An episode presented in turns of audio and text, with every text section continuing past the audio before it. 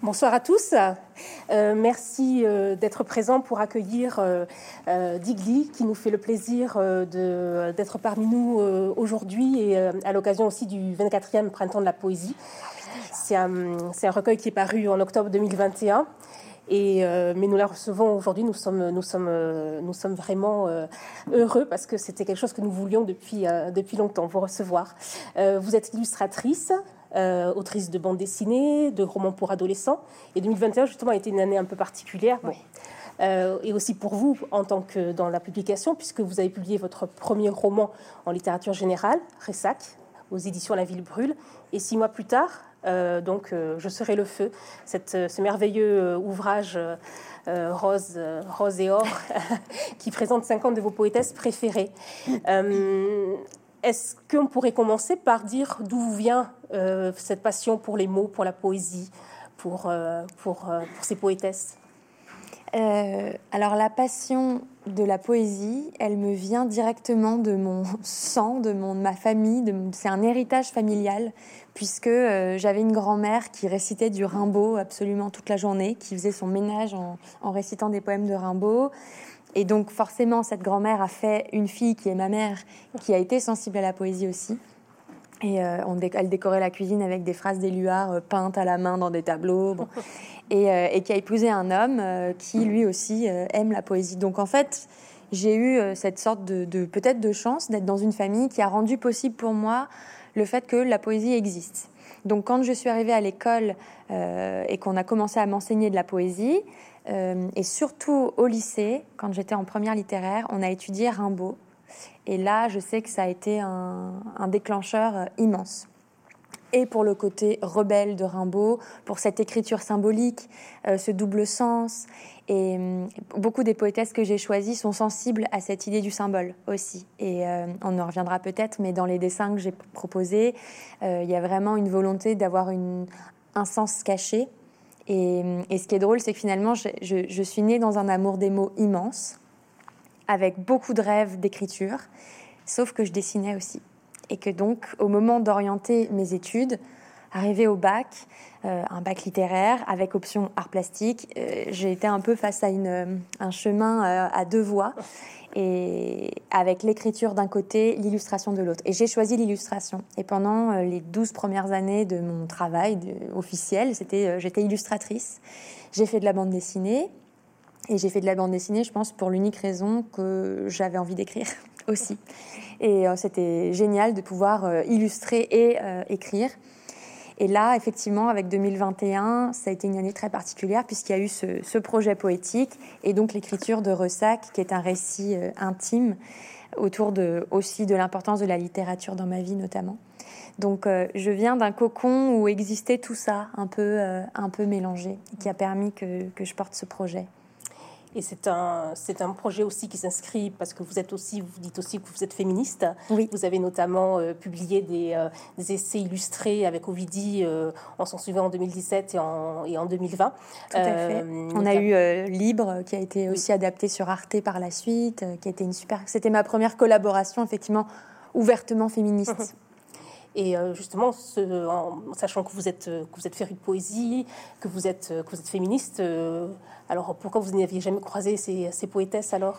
Oui, c'est ça, c'est le grand drame, en fait, c'est de la conclusion. C'est que, donc, comme je l'ai dit, je viens d'un milieu baigné de poésie, mais en fait, je suis un peu, c'est un peu faux, c'est baigné de poésie, ou c'est pas entièrement euh, juste, c'est baigné de poésie masculine. Et c'est vrai que euh, très tardivement, donc je pense qu'on est en 2016, quand j'ai cette révélation fracassante de me dire, mais je n'ai jamais lu de poétesse. Et ça me vient au moment où j'entends euh, Christian Bobin sur un plateau télé euh, prononcer le nom de Anna Armatova en disant que c'est pour lui, il dit même, je crois, le plus grand poète, dans le sens où poète homme et femme confondus, c'est elle qui triomphe. Et là, je me dis, tiens, une poétesse russe en plus, et puis qui a l'air d'avoir vécu dans les années 20, qui a l'air de réunir beaucoup de choses que j'aime. Et à l'époque, je creuse un peu mais rapidement, et je découvre qu'elle a eu une histoire d'amour avec Modigliani, Modigliani qui a été l'origine de mon pseudo Digli. Donc euh, je croise comme ça, des, là aussi, des symboles, des choses qui me disent il faut y aller. Et, parce que justement, donc, je suis dans ce militantisme féministe et que j'essaye de, rendre visibles les femmes qui ont été invisibilisées, je me dis, en 2016, je vais partir en quête de, ces femmes. Je vais essayer de nourrir un peu ma culture générale et de, de découvrir ces femmes. Et jusqu'à, euh, donc pendant un an, je cherche comme ça, et arrive le mois d'octobre de 2017 où je me dis, mais je vais partager ces découvertes avec ma communauté euh, numérique, avec les gens qui me suivent sur les réseaux. Et où je me dis, en effet, je fais cette découverte fracassante à 20 euh, et quelques, 28, 29 ans, je ne sais plus quel âge j'avais exactement, ou 30 peut-être, peu importe. Et je me dis, il ne faut, il faut pas que je reste seule avec cette découverte. Et il y avait vraiment une volonté double. À ce moment-là, c'était même pas l'idée d'un livre, hein. c'était vraiment un partage sur les réseaux. C'était d'une part de euh, partager mon amour de la poésie, d'essayer de, dire que la poésie n'était pas quelque chose de, poussiéreux, d'ancien, d'inaccessible, d'élitiste, que ça pouvait parler aujourd'hui, et, d'autre part que les femmes en écrivaient, et que cette poésie écrite par des femmes n'était absolument pas uniforme aussi qu'elle était protéiforme et que chaque plume, chaque époque, euh, chaque, euh, chaque pays d'où venaient ces femmes amenait une, une diversité immense. On va peut-être commencer par la lecture, puisque vous nous avez proposé de lire pour nous et, et, euh, et pour, euh, et pour, euh, pour la librairie cinq poétesses. Donc, Akmana Akmatova, bien sûr, en fait partie. Donc, c'est votre patiente zéro, comme vous dites dans le, dans le livre. C'est d'elle, donc tout est, tout est parti, même avant de le savoir, avec ce pseudonyme. Alors, je, on va passer les les, les, illustrations qui mettent hop. Voilà. Et je peux faire un petit, peut-être la, la, replacer juste dans son contexte, pour les personnes qui ne la connaîtraient pas comme moi, je, ne la connaissais pas, euh, c'est une femme qui est née en 1889 en Russie, dans une famille aristocratique, et euh, qui se met à écrire, et son père le voit d'un très mauvais œil, le fait que sa fille écrive, parce que c'est une famille justement d'aristocrates et que les femmes ne sont pas censées écrire. Donc elle écrit avec le nom de famille de son arrière-grand-mère, Armatova, c'était le nom de son arrière-grand-mère. Euh, et, en fait, elle a du succès assez rapidement. Ses premiers poèmes euh, ont beaucoup de succès. Et donc, elle, elle a une sorte de muse pour les femmes euh, qui se mettent à écrire dans son, dans son sillage. Et sauf que arrive la révolution russe euh, et qui du coup euh, chasse les aristocrates et, beaucoup d'entre eux ont fui la Russie à ce moment-là. Et Anna Akhmatova reste dans son pays. C'est quelqu'un qui aura toujours défendu cette, cette âme russe pour laquelle elle, ne veut pas baisser les bras. Et elle reste dans ce pays à feu et à sang et son, son mari euh, se fait fusiller, son second époux se fait déporter, son fils se fait déporter. Et c'est quelqu'un qui a été, de par son statut d'aristocrate et d'écrivaine, persona non grata, si on peut dire. On brûlait ses ouvrages. elle a été interdite de parution pendant quasiment 40 ans. C'est-à-dire que là, j'ai noté, euh, je crois que son, voilà, son recueil Requiem a été écrit dans les années 30, entre 35 et 40, et il n'a été publié qu'en 63. Donc c'est un recueil qui dénonçait euh, euh, les, les, violences de la révolution russe. Et hum, et donc voilà, c'est quelqu'un qui finalement, pour résister, euh, a fait apprendre ses poèmes par cœur à ses amis. Et pour moi, je trouve qu'elle a vraiment le. C'est pour ça que j'ai mis donc son visage sur la couverture du, livre. C'est quelqu'un qui porte euh, la lutte sous toutes ses formes et qui a été euh, qu'on a voulu rendre invisible et qui pour le coup est restée. Ça, je trouve ça très beau. Oui, c'est l'une des plus, des plus connues des, poétesses. Et voilà, elle a réussi puisque en effet, c'est l'un des noms sur lesquels on tombe le plus facilement, le plus rapidement. Elle est, elle est encore dans les librairies. J'ai eu aucun mal à la trouver. C'est quelqu'un qui est resté. Donc, euh, Contrairement à d'autres où on en parlera, où c'était plus euh, la recherche était plus épique. on vous écoute. Hmm. je ne sais plus lequel j'avais choisi parce que j'adore les trois, mais je vais lire le premier. Il n'a pas de titre, mais c'est un poème qui date de 1916, donc relativement récent dans sa vie. Comme une pierre blanche au fond d'un puits, dort en moi un souvenir. Je ne peux pas, je ne veux pas me battre.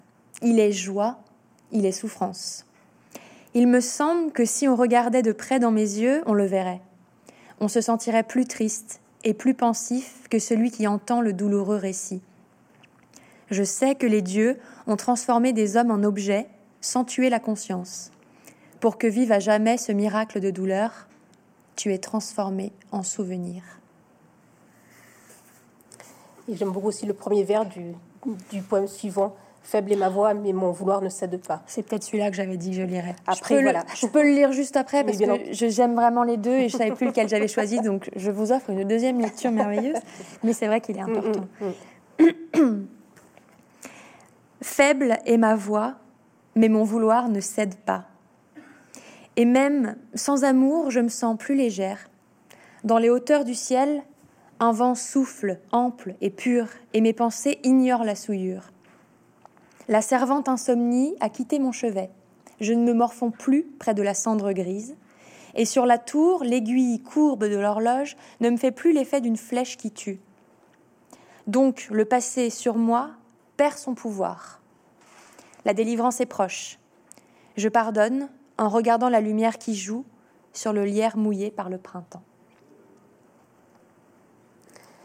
Dans ces, dans ces poèmes aussi, euh, on peut dire que, enfin dans tous ces poèmes même, euh, est-ce que ce sont tous des poèmes de féministes aussi? Est-ce que elles sont toutes, elles ont tout un rapport certain avec, euh, avec une sorte aussi d'invisibilité alors, elles partagent l'expérience du sexisme, mm. ça c'est évident, puisque effectivement elles ont été effacées de l'histoire. Mm. Mais ce que, ce que j'ai aimé, c'est que, eh bien non, je ne les trouve pas toutes, elles ne sont pas toutes féministes, elles ne sont pas toutes en tout cas porteuses d'un combat féministe, et elles ne prennent pas forcément les armes, elles ne prennent pas forcément, elles ne montent pas forcément au front. Euh, certaines, oui. Euh, je pense justement aux féministes noires américaines, donc Audrey Lorde et Maya Angelou. Euh, Nikki Giovanni aussi, qui était une contemporaine, qui est toujours vivante. Nikki Giovanni qui a monté sa propre maison d'édition dans le seul et unique but de publier des femmes noires, en estimant que c'était deux raisons pour lesquelles elles étaient invisibles. Donc là, pour le coup, la poésie devient une, arme militante. Mais pour beaucoup, euh, je pense à Cécile Sauvage par exemple, euh, même Louise Ackerman qui a écrit en secret pendant tellement longtemps. Euh, il y a des femmes comme ça qui ont écrit, donc comme je le dis, dans le secret le plus total. Emily Dickinson, qui a écrit des milliers de vers, qui a un jour tenté de les publier et à qui on a répondu Bon, écoutez, c'est un peu faible, revenez dans quelques mois quand vous serez un peu plus mature. Et ça l'a traumatisée, elle n'a plus jamais réessayé alors qu'on a découvert que ces recueils, elle les, elle l'écrivait sur du beau papier, qu'elle reliait à la main de fil cousu, dont elle faisait des couvertures avec des fleurs séchées. Donc elle avait déjà un geste quand même de, de, sauvegarde de ces mots, mais elle n'a plus jamais osé les, proposer au monde. Et elle a même dit à une de ses amies, euh, mais mon, je, vais le reformuler, j'ai plus la formule exacte, mais euh, l'idée c'était de lui dire, je, mon destin est d'être invisible. Enfin, il y avait quelque chose de résigné. Hum, digne d'être oublié, tel est, mon, tel est mon destin. Il y a quelque chose comme ça de... Voilà, c'est dans, une, dans une lettre, je crois. Voilà. Mm. Et, donc, c'est une forme de résignation mm. terrible. Mm. Donc, euh, donc non, je, ne trouve pas que ce soit ce qui les réunit. Euh, ce qui les réunit, de, pour sûr, c'est d'avoir eu cette nécessité, enfin cette urgence d'écrire malgré tout malgré leurs conditions, malgré l'époque dans laquelle elles ont vécu, malgré parfois le manque de reconnaissance immense. Et d'autres, à l'inverse, ont été euh, extrêmement connues de leur vivant, ont reçu des grands prix de poésie. Euh, Anna de Noailles était connue comme, euh, comme une grande teneuse de salon, mais aussi une grande poétesse. Lucie de la rue Mardrus également, Marceline Desbordes-Valmore.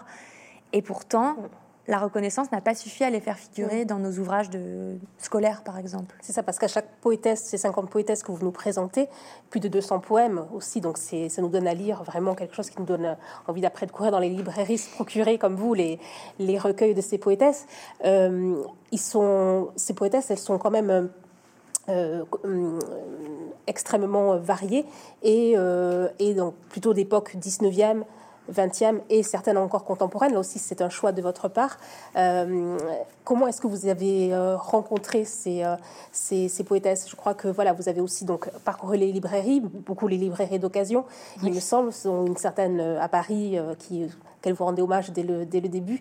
Donc voilà, est-ce, est-ce que les rencontres, quelles rencontres avez-vous fait pour pour mener ce projet euh, à terme, puisque un projet donc de 2017 à 2021. Oui, c'est ça. Il y a eu quatre ans de, de, de maturation, d'errance en brocante, en librairie puisque bah, ce qui se passait, c'est qu'avec celles dont je disposais au début, j'avais Anna Armatova, Marina Tsvetaeva, j'avais Emily Dickinson, mm.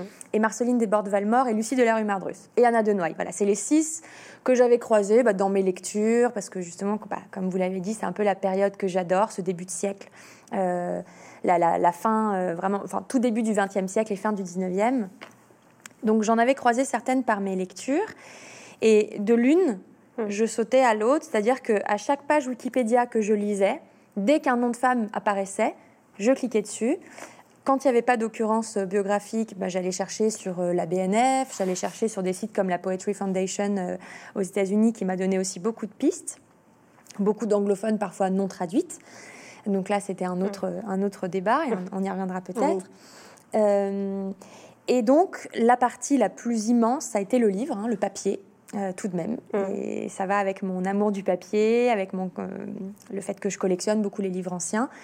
J'ai franchi la porte de librairies d'occasion, notamment le Pont Traversé à Paris, qui maintenant a fermé malheureusement. Et, euh, sa propriétaire, Marie-Josée Béalu, en fait, était l'épouse d'un poète qui s'appelait Marcel Béalu, qui lui-même d'ailleurs a dédié une anthologie de poésie féminine, enfin, a, a réalisé une anthologie de poétesses.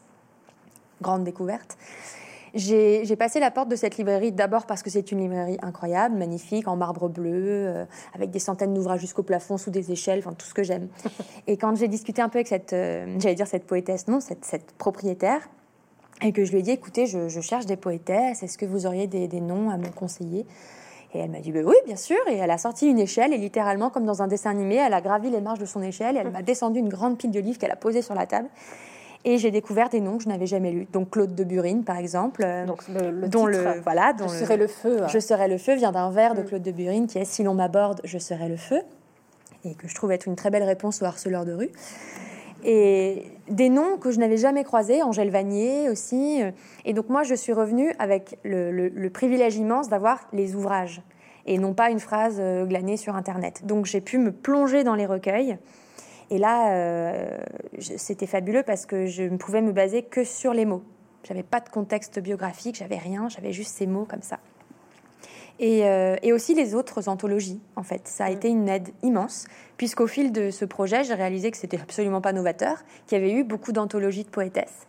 Et notamment une entreprise qui m'a alors vraiment émue, d'autant que je l'ai découverte par hasard, Rosemonde Gérard, donc qui était euh, l'épouse d'Edmond de Rostand, qui est l'écrivain de Cyrano de Bergerac, Edmond de Rostand, qui a publié grâce à Rosemont Gérard, puisque c'est elle qui a envoyé euh, ses recueils de poèmes de jeunes hommes de 20 ans à un éditeur en disant Je pense que mon compagnon a du talent. Elle-même publiait déjà, et c'est grâce à elle qu'il a pu publier. Mais elle a été oubliée. Elle a été oubliée. sauf, un, sauf un vers. sauf, oui, mm. sauf euh, ce fameux vers qui est Je t'aime plus que demain. Ah, il faudra que je le lise, il faudra que je le, je le, lise correctement parce que je vais le déformer, ça va être vraiment terrible. bien moins qu'hier et bien plus bien plus que demain. Euh, bon, vous, vous voyez, je vais, le, je vais le relire tout à l'heure pour qu'on le, le, cite. Mm, mm. Plus qu'hier et bien moins que demain. Ah, bravo. Merci. Elle n'a pas été donc si oubliée que ça. C'est beau. Merci beaucoup. Et euh, euh, oui, et donc je, mm. je, croise son nom chez une libraire d'occasion. Je me dis tiens, Rosemont Gérard, je vois poétesse. Je dis oh, très bien, je commande. Le grand avantage de la misogynie, c'est que sur le marché, les femmes ne coûtent rien. Donc moi, j'ai pu acheter beaucoup de livres. Et, donc, je reçois l'ouvrage chez moi en pensant que ça allait être un recueil de poésie. Je l'ouvre, il s'appelait Les Muses françaises. Et là, qu'est-ce que je découvre un an après avoir démarré ce projet? Bah, C'est la même chose que ce que je suis en train de faire. C'est une anthologie de poétesses. Et là où moi, je leur dédie un dessin à chacune, puisque je suis illustratrice, elles, étant poétesses, leur dédient à chacune un poème je me dis, mais c'est incroyable, on est en train de faire la même chose. Et ce recueil datait de 43, 1943. Donc déjà, j'ai trouvé ça extrêmement émouvant. Après, j'ai trouvé ça extrêmement rageant de me dire que le travail avait déjà été fait et qu'il fallait le refaire, le refaire. Et au fur et à mesure de mes découvertes, je tombais sur de nouvelles anthologies. Et je découvre que les muses françaises de Rosemont Gérard, en fait, sont déjà un clin d'œil aux muses françaises de 1906 de Alphonse Séché. Donc déjà en 1906, un homme s'est dit quand même, on a tendance à oublier que les femmes écrivent aussi de la poésie, et ce depuis le Moyen Âge. Et si je leur dédiais une anthologie qui commence à euh, euh Hildegarde de Bingen et qui va euh, jusqu'aux poétesses euh, de Anna de Noailles de, son temps. Donc, grâce à ces anthologies, et aussi une anthologie de Jeanne Moulin, je les cite, mmh. hein, parce que quand même, elles ont fait le travail. Jeanne mmh. Moulin, qui était également poétesse et qui a fait une anthologie dans les années 70, Huit siècles de poésie féminine, que j'ai trouvé en brocante. Et quand j'ai vu ce titre, je me suis dit, ah, merde, encore le travail a été déjà fait. Voilà. Et, en même temps, mm. c'était, euh, ça, a été ça qui a dessiné le plus, je pense, euh, la mm. trame mm. pour les poétesses francophones. Et puis pour toutes les autres qui ne sont pas francophones, c'est venu de rencontres. Euh, il y a aussi euh, Else, alors je le dis pas avec l'accent allemand parce que je n'ai pas fait allemand LV2, mais Else Laske Schuler, euh, ou Schuler, je ne sais pas, qui est une poétesse germanique, qui m'a été conseillée par l'écrivaine Sophie Dole que j'ai rencontrée. Donc chaque fois que je rencontrais des gens, je parlais de ce projet. Et, je tombais sur, sur des poétesses. Mmh. On va venir à une poétesse donc justement que vous avez découverte dans une de ces anthologies, Angèle Vanier, justement, euh, qui est la, deuxième lecture euh, et le deuxième dessin. Euh, alors, dessin plus symbolique. Vous allez... Ah, bah il manque le doré. Ah, Dommage. vous le découvrirez, page, je ne sais plus, page 152 le poème et le dessin en entier et page 146. Oui, il manque le miroir doré. Je ne sais pas ah si vous le verrez d'ici, mais c'est vrai, très important. Oui, parce que certains du doré. Voilà. Euh, Et certainement que le PDF avec le doré euh, n'est pas passé. Et Angèle Vanier, ce qui moi m'a ému, alors d'abord, faut le savoir, donc je l'ai découverte, comme vous l'avez dit, dans l'anthologie. C'est une anthologie qui ne comportait pas du tout de notes biographiques. Donc j'avais uniquement les mots de ces femmes. Et alors Angèle Vanier, elle a vraiment un univers extrêmement ésotérique beaucoup, beaucoup de symboles, beaucoup le feu, beaucoup l'eau, beaucoup de planètes, beaucoup de pierres, de trésors. Euh, ça aussi, ça vous plaît ce Ça me euh. plaît beaucoup. Donc, euh, ça me parle énormément. Et, hum, et le poème que je vais lire est très empreint de cette magie. Et je précise quand même, là aussi, pour une petite note biographique, c'est une jeune femme qui était pharmacienne et qui, d'un coup, a perdu la vue. Euh, et, qui s'est toujours, euh, qui n'a jamais voulu se résoudre à euh, opter pour une canne blanche ou à prendre le braille. Elle a continué d'écrire et j'ai d'ailleurs un de ses ouvrages qui est dédicacé à la main. Elle reliait tous ses mots puisqu'il fallait, elle pouvait pas lever la main du papier. Donc vraiment un tempérament de feu là aussi. Je crois qu'elle était lion, mais voilà. Donc c'est quand même pour vous mettre un peu dans l'atmosphère de cette Angèle Vanier. Le poème que je vais vous lire s'appelle Cantate pour la Saint-Jean d'été. Entre l'eau, la femme et la lune vont des secrets perpétuels, tissant la trame des fortunes qui joignent la terre et le ciel. Entre l'eau, la femme et la lune vont des vaisseaux chargés d'enfants que ni l'époux, que ni l'amant n'ont engendrés, même en rêvant.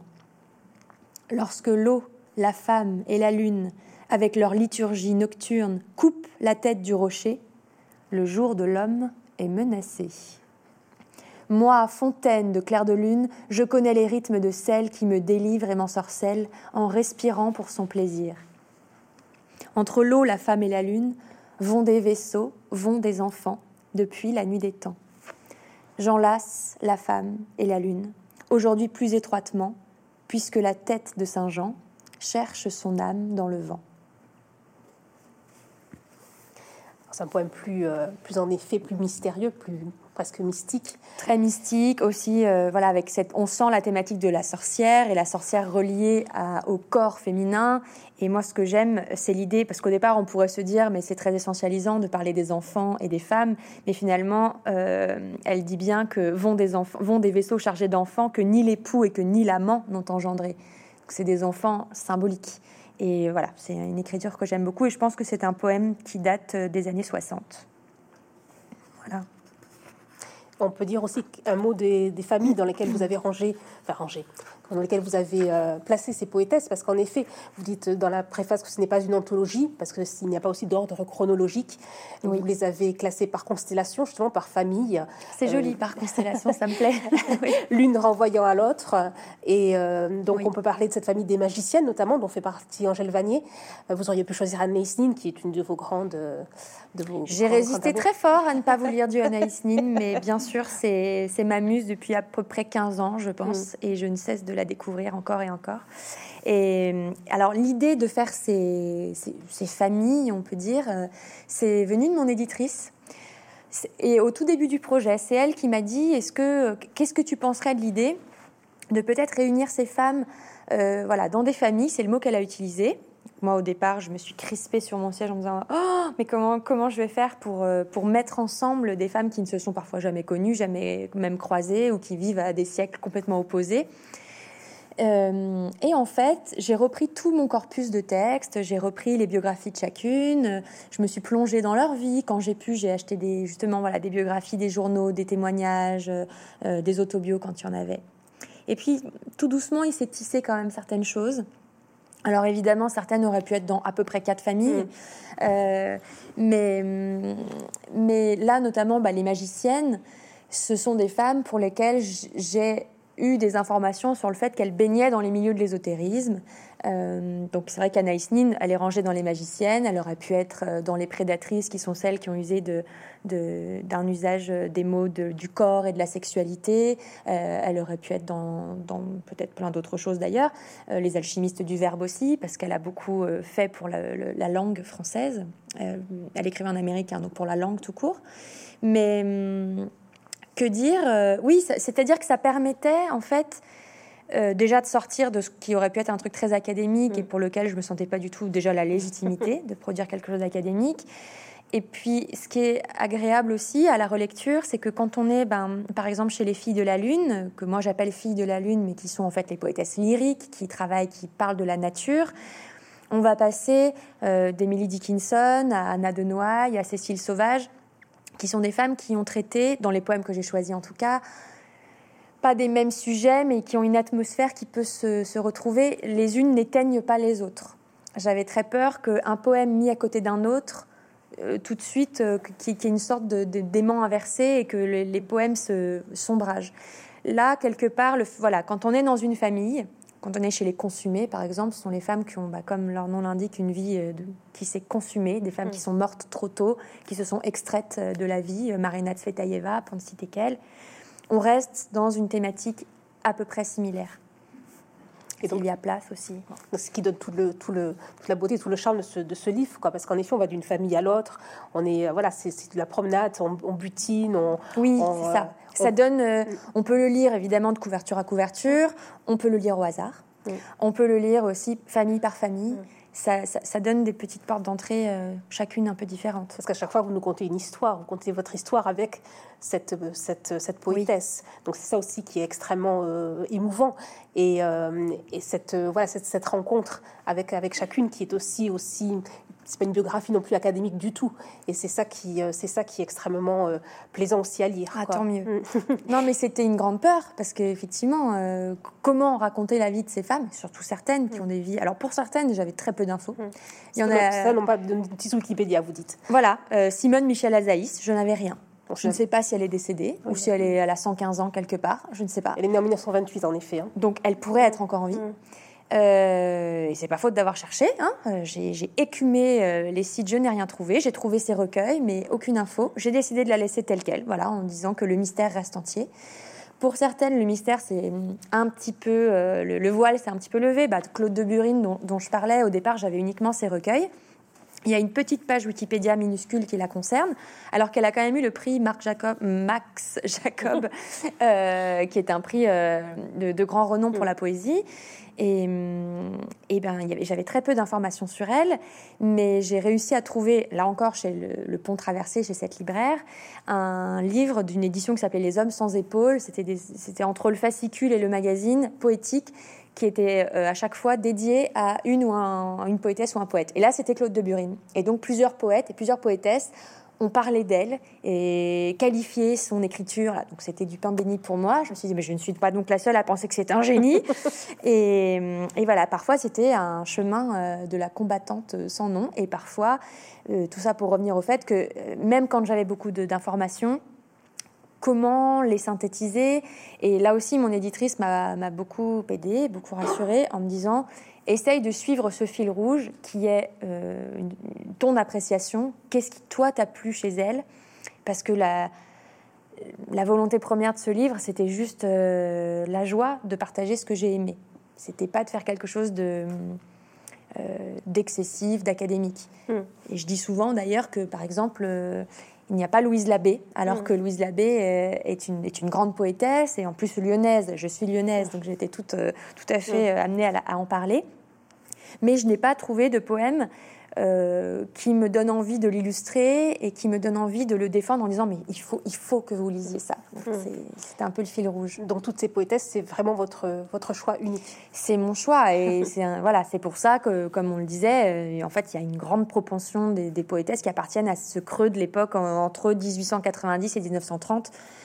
Euh, puisque c'est l'époque qui me passionne, de la fin du, du, 19e siècle et l'arrivée des années folles. Hmm. Et Edith Boissonnas, une autre grande poétesse. Oui. Comment vous l'avez découverte? Alors, Edith Boissonnas, je l'ai découverte en lisant la fiche Wikipédia de Henri Michaud. Je, venais d'acheter un recueil d'Henri Michaud. Euh, bon, bah, là aussi, il manque euh, toute la partie végétale derrière elle. Euh. mais je, lisais voilà, la page d'Henri Michaud, et puis d'un coup, au détour d'un seul paragraphe, je lis qu'il a eu une expérience poético-médicalo-physique de prendre de la mescaline, donc qui était une, une drogue médicale, pour essayer d'écrire des poèmes et de dessiner sous l'usage de cette drogue. Et je lis que dans cette expérience, ils sont plusieurs, dont Edith Boissonnas, virgule, poétesse. Donc je clique sur. C'était vraiment. Ça, c'était au tout début. C'est une des premières aussi que j'ai découvertes. J'ai tapé son nom euh, dans Google et j'ai vu que l'un de ses recueils était disponible chez une libraire euh, d'occasion à Paris, que j'ai contacté avec beaucoup de, sanglots et de supplications, en disant s'il vous plaît, est-ce que euh, il serait possible d'avoir euh, ce recueil? Parce que voilà. Et je suis devenue depuis euh, proche de cette libraire qui me met de côté des choses et qui m'a beaucoup beaucoup aidée, qui est une autre libraire encore que le Pont Traversé. Et là, choc, puisque je tombe sur le poème que je vais vous lire.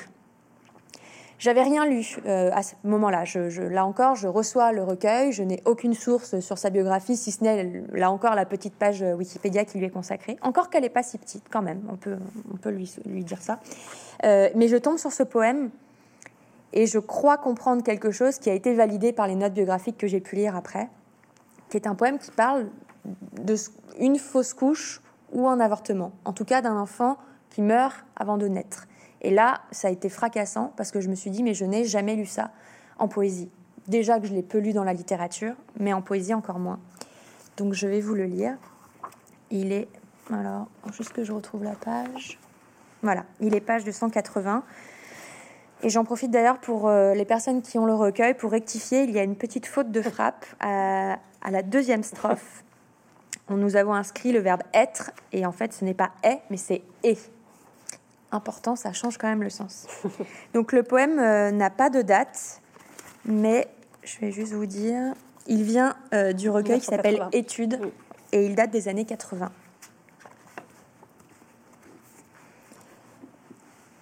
Étendu à mes pieds, multicolore, vivant indéfinissable et complètement méconnu, ce que je ne peux nommer encore. Sans doute je ne le reverrai plus réussi, je réussis à éveiller un soubresaut. Ça ne, pouvait être, ça ne pouvait être une reconnaissance. Non, je ne rencontrerai plus jamais aucun défaut. Nul regard, nul membre hésitant à distance. Ce long haricot, revêtu de couleurs lubriques, pourtant discrète tapisserie gonflée d'une vie, peut-être d'un leurre, donnait des signes d'impatience. Je trouvais enfin pour lui un nom à peu près déjà connu depuis longtemps sans doute je m'allongeais près de celui qu'on redoute. C'est un poème. Euh, oui, c'est pour ça que j'ai un peu euh, bafouillé parce que je trouve qu'émotionnellement c'est dur de lire un tel poème et en même mm. temps j'ai voilà moi je, reçois ce recueil, je l'ouvre, je lis ça mm. et je me dis mais qui est cette femme? Et, je lui découvre une vie incroyable. Et les éditions Claire Pollan, d'ailleurs, ont, réédité euh, ces fameuses expériences sous mescaline, puisque elle-même donc a fait cette expérience de prendre cette drogue et d'écrire sous l'effet de cette drogue. On est dans les années 50, je crois, au moment de cette expérience.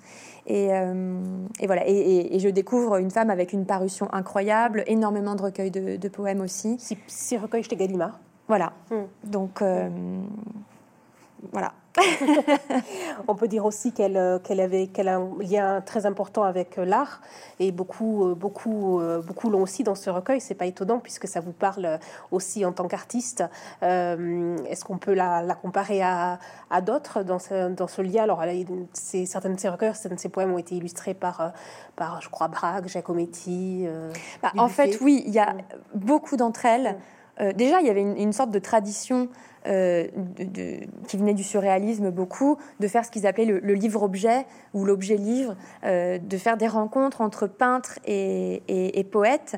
Euh, donc je sais que bah, Valentine Penrose, qui est dans mes magiciennes aussi, qui se, disait sorcière, hein, là pour le coup j'ai pas eu à lui inventer quelque chose, a collaboré avec Miro, avec Picasso. et en fait il y avait vraiment une, une tradition du, du poème qui s'assortit d'une image.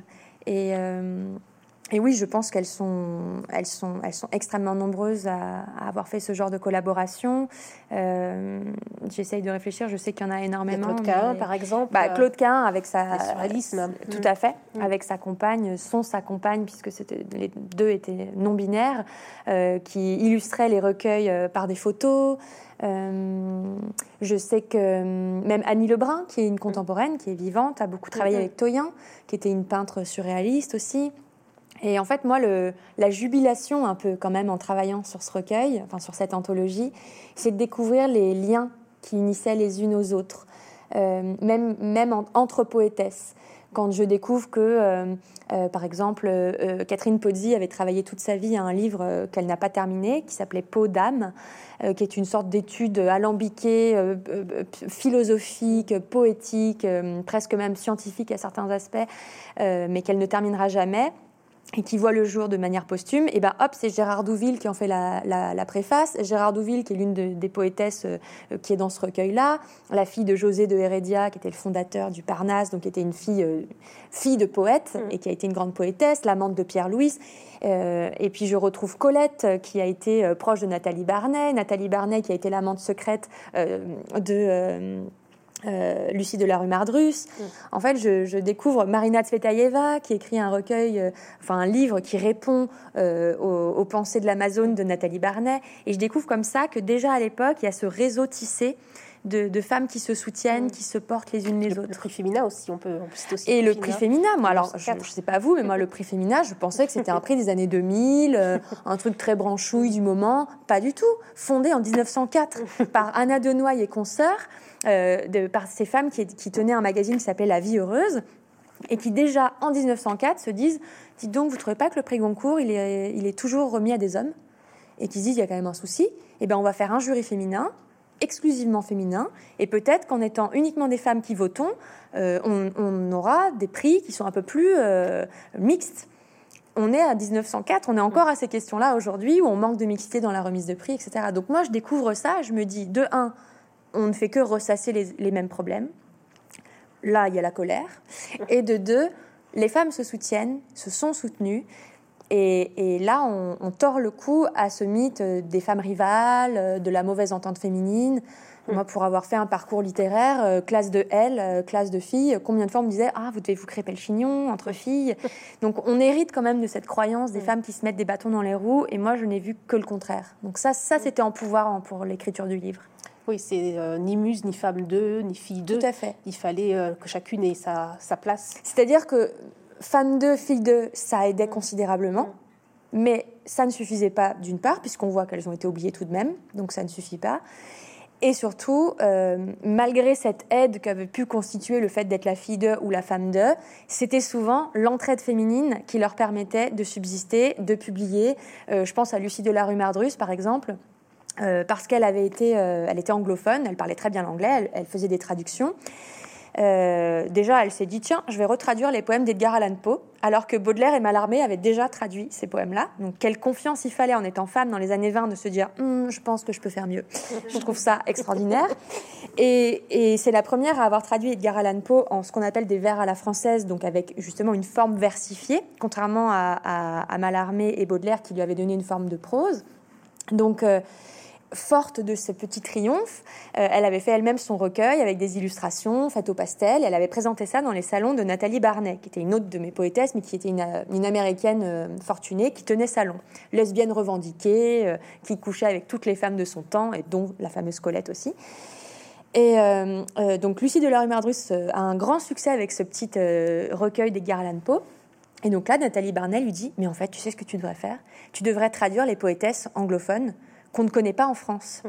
Et donc, elle se met à traduire euh, euh, Edna euh, Saint-Vincent-Millet, et, elle, fait déjà cette démarche qui est de rendre visible des femmes qui, par pure misogynie, ne traversent pas l'Atlantique. Bon, alors après, elle s'arrange un peu avec la traduction. comme elle était anti-maternité, elle enlève certains passages. elle, était contre la religion, donc dès que c'est un peu trop euh, euh, religieux, hop, elle changeait. Bon, ça, d'accord. Mais euh, je trouve vous que, avez pas fait. voilà, je trouve que l'entreprise était, était, réjouissante. Moi, de tomber sur ces femmes, c'est en fait, on a besoin pour se construire en tant que jeune femme de modèles Et, c'est tellement autre chose de se projeter dans une Édith Boissonnas ou une Anna de Noailles que de se projeter en un Rimbaud, même si Rimbaud, je pouvais me projeter parce qu'il était homosexuel et que déjà il était pas dans la norme, pas dans l'attente, pas dans le moule. Euh, et, ça, m'avait aidé, mais qu'est-ce que ça aurait donné si j'avais pu lire les vers de ces femmes euh, à 14 ans?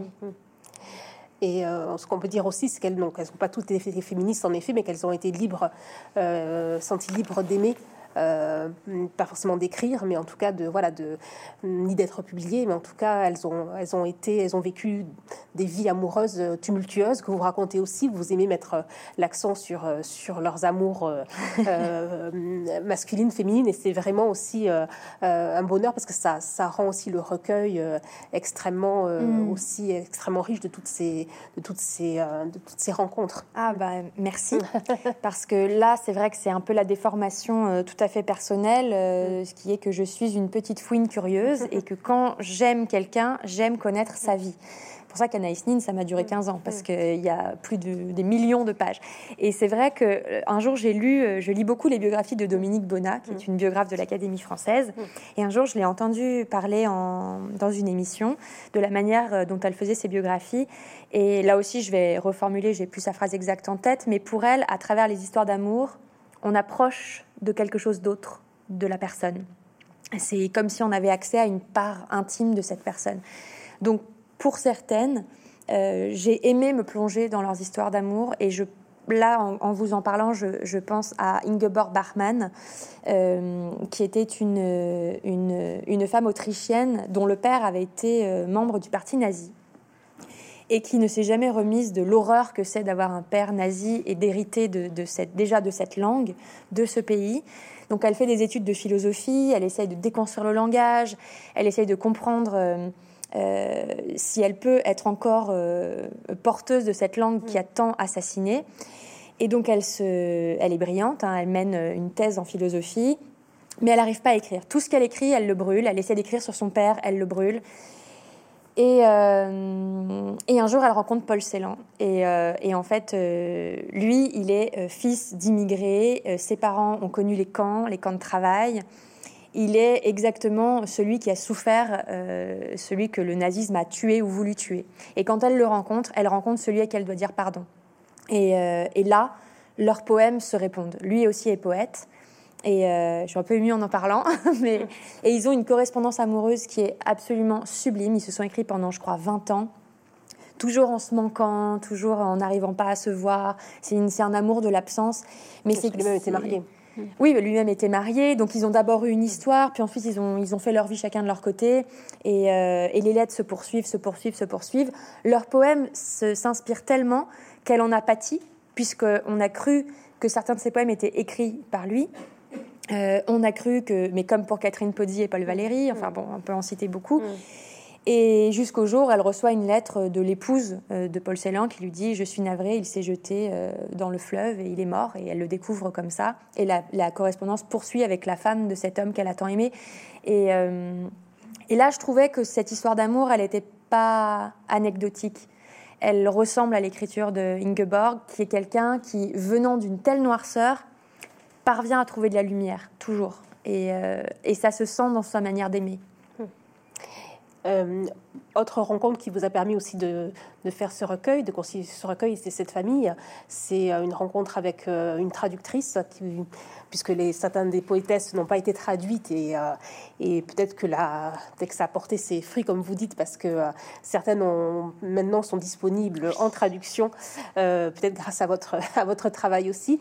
donc c'est Clémentine Beauvais qui a traduit les, les poétesses anglophones non traduites.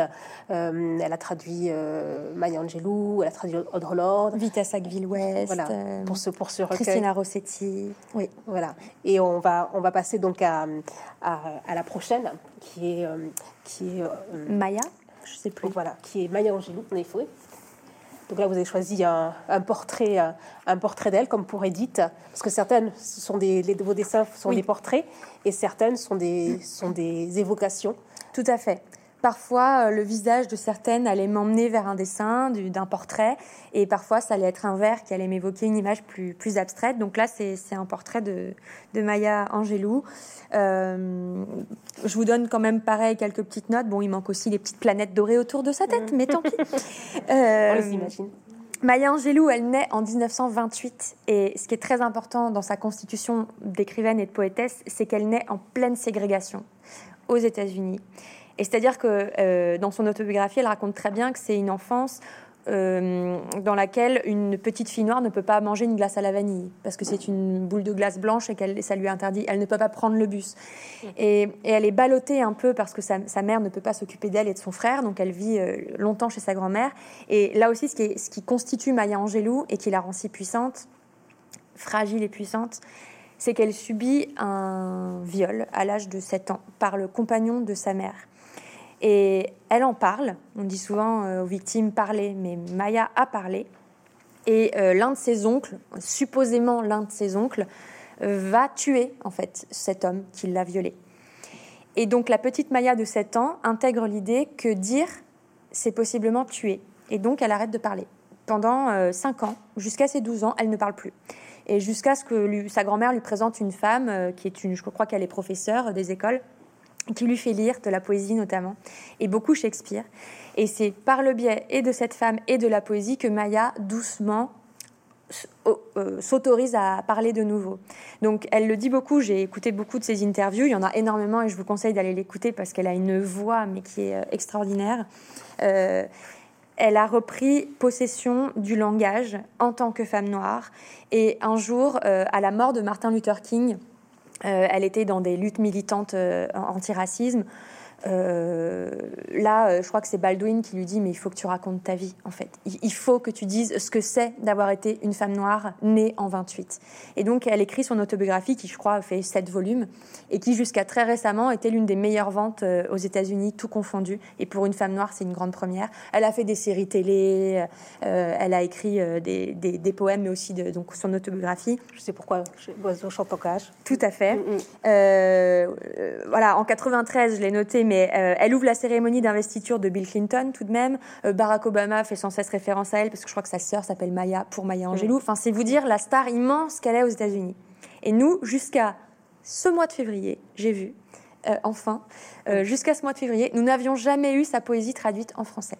Donc là, je vais vous lire la traduction d'un de ses poèmes les plus connus en mm. Angleterre, qui s'appelle Still I Rise, enfin aux États-Unis, pardon, et qui a été traduit donc par Clémentine Beauvais pour la première fois jusque-là en français. Toujours je me soulèverai.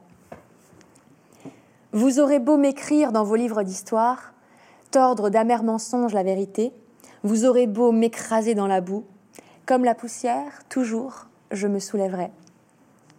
C'est mon impertinence qui vous perturbe? Pourquoi cette détresse dans vos regards? Je sais pourquoi. J'avance comme si j'avais un puits de pétrole dans mon placard comme les lunes, comme certains soleils avec la certitude des marées, comme l'espérance qui jaillit jusqu'au ciel, toujours je me soulèverai. Vous auriez voulu me voir dévastée, tête penchée, les yeux baissés, les épaules tombantes comme des larmes, l'âme sanglotant, affaissée. C'est ma fierté qui vous fait offense? Ne vous inquiétez pas, c'est rien, je sais pourquoi. Je ris comme si j'avais des mines d'or au fond de mon jardin. Fusillez-moi de mots, laissez vos regards me trancher, vos haines me tuer. Comme le vent, toujours, je me soulèverai.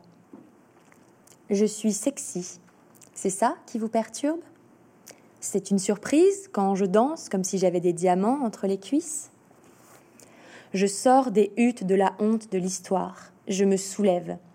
De ce, de ce passé planté dans la souffrance, je me soulève.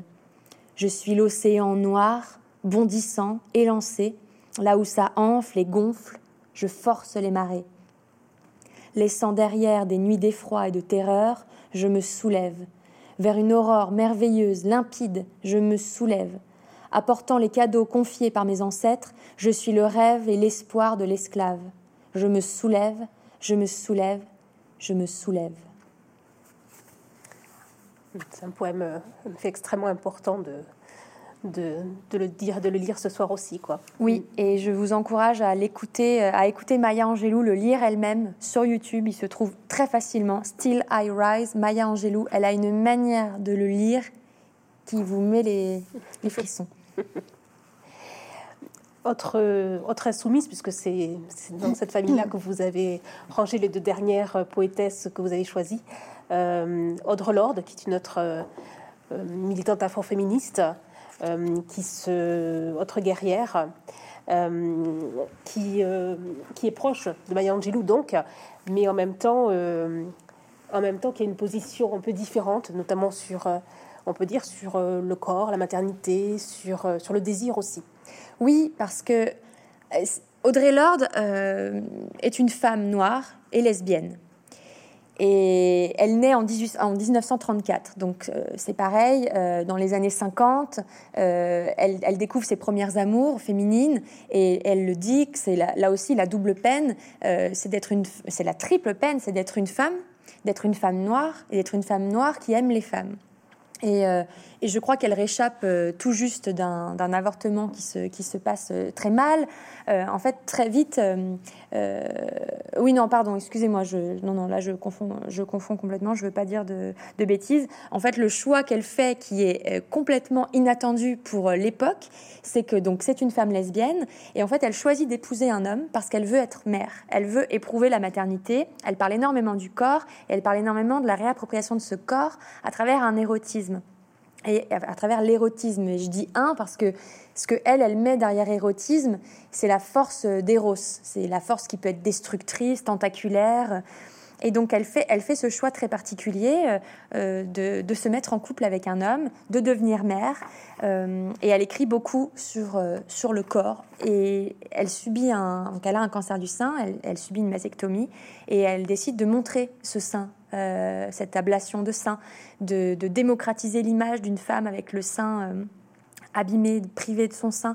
Donc elle a une écriture... Euh, en fait, c'est comme si elle avait eu une espèce d'avant-garde d'un féminisme où elle questionne le genre, elle questionne aussi excusez-moi, je, là aussi, je.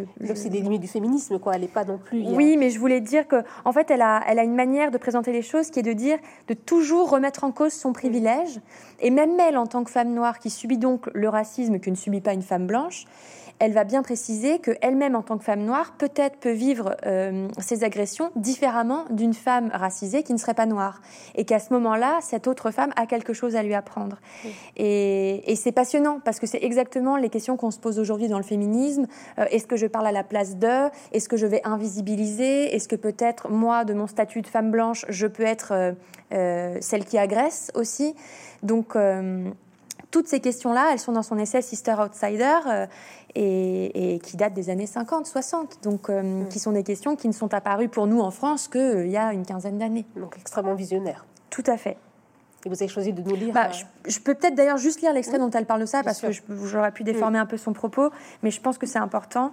elle dit Quand je parle de femme de couleur, je ne veux pas uniquement dire femme noire la femme de couleur qui n'est pas noire et qui m'accuse de la rendre invisible parce que je présuppose que ses combats contre le racisme sont identiques aux miens, eh bien cette femme a quelque chose à me dire et je ferais bien de l'écouter pour éviter que nous nous épuisions en nous affrontant sur nos vérités respectives. Donc euh, voilà, je trouve que c'est extrêmement, extrêmement moderne. Voilà.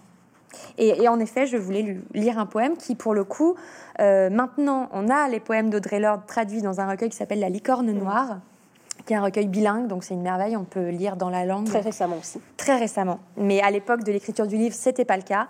Donc là, c'était la première fois que Clémentine Beauvais, toujours, traduisait l'un des poèmes d'Audrey Lorde en français, euh, et que, qui s'appelle Charbon.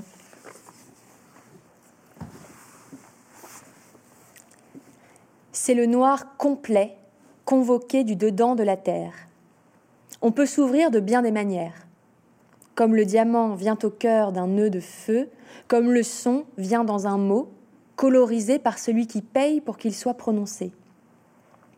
Certains mots sont ouverts, comme un diamant sur une fenêtre de verre, ils chantent depuis le fracas du soleil passant. Et puis, il y a les mots, comme des reçus agrafés dans un livre de contes, achetés, signés, détaillés selon les pointillés.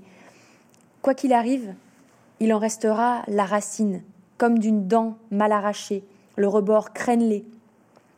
Certains mots vivent dans ma gorge, font éclore des vipères. D'autres connaissent le soleil, divaguent sur ma langue comme des bohémiennes, jaillissent éclatantes de mes lèvres comme des oisillons fracassant leurs coquilles. Certains mots me malédictionnent. L'amour, un mot et un autre genre d'ouvert, comme un diamant vient dans un nœud de feu. Je suis noir parce que je viens du dedans de la terre. Prends mon mot pour j'aime dans ta lumière ouverte.